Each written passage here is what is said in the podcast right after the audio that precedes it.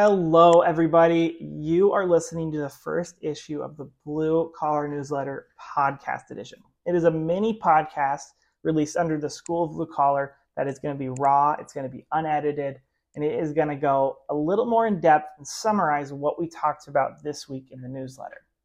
This week in the newsletter, we talked about women in the trades. So, for the next two to three minutes, I'm going to be summarizing what we talked about, what we covered, and what we can take away. This week, I sat down with Kathryn Hart, who is a professional in construction and an all around badass woman. She founded Space to Build. Space to Build is an online library and community for emerging professionals in construction.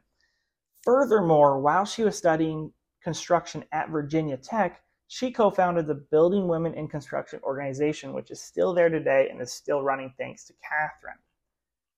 Now, I saw facts on LinkedIn months and months ago, and it said a normal route for women does not involve working in the trades. I think we need to deduct, I think we need to debunk this. One fast fact would be the Fortune 500 listed a record-breaking number of 23 female CEOs last year.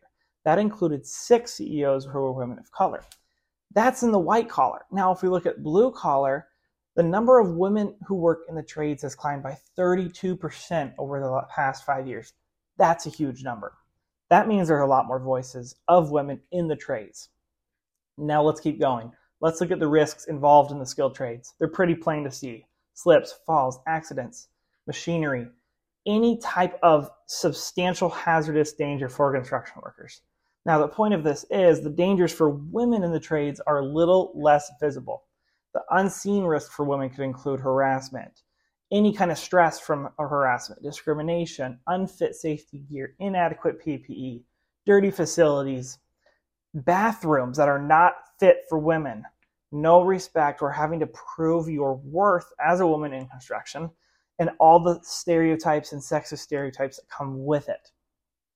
The list goes on and on, right? After doing some research and actually talking to a woman who is a professional in construction, I kind of have seen that there are three prominent problems in this whole women in construction topic. I'm not saying these are the only problems, but they're gonna they're gonna be what we cover today. Stereotypes, proving your worth, and inadequate PPE. now I sat down with Kathryn and she said the most prominent issue she believes that can be addressed in construction right now is inadequate PPE. She goes on to say that we need more accessibility. I once chatted with a local safety boot vendor by my house about why he doesn't carry women's items. He said he doesn't have the customer base. I then went on to speak to an online company that told me there aren't enough women in construction to justify stocking women's items. Can you imagine walking into a store and being told that you can't be served because you're a woman or you're a man?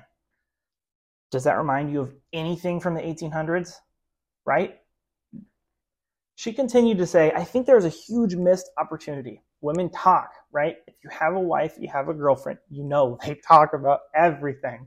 If we know where to go get the good stuff, we flock, she said. She said the most the most best PPE for women she has found was designed, produced, and sold by women owned businesses. I wrapped up my interview with Kathryn by asking, How do you think companies and industry representatives can address this and change the narrative? She said, Contracting business owners need to realize that the safety hazards they expose their female employees to. They expose their female employees to these, to this, to these hazards by giving them boxy safety vests. They get caught on anything and everything. These safety vests are built for men's figures, they aren't built for women's bodies. She would like to also address the problem that finding PPE and getting PPE should not be an employee's job. You know, it is the employer's job to find their own PPE for their employers. Now, the takeaway from this conversation on the surface, it may seem like the problem is inadequate PPE for women, safety vests that are built for men. The deeper issue that I found is that there's a severe lack of accessibility for women across all blue collar and skilled labor jobs. Now, the women in construction aren't asking for pink hard hats or sparkle safety vests. right? They're asking for what they're owed access to the same resources that their male coworkers are given access to. Now, I'm not sitting here saying I have all the answers and can fix this with one snap of the finger. I can't. Do I think it's going to be fixed overnight? No, I don't. Right? You haven't always seen women in construction, but with the massive growth that you have seen in the past five years, I think you'll see a lot more solutions come into play. I would like to end the episode on one final quote from a journeywoman laborer. The harness, safety harness for tying off, they're not made for women. She continues in saying, You would have to buy a specific one for a female's body. The one they give us don't fit right. If you were to fall off a building with a standard harness on, you would do more damage than good. End of story. That woman is still a laborer today. I wanted to end on that because I thought it was powerful. Not only are these women speaking up on these issues because they feel it is unfair, it's because they feel like they may be in danger. So this week, I'd like for you to think on this. What can you do to further help women in construction or in blue collar industries?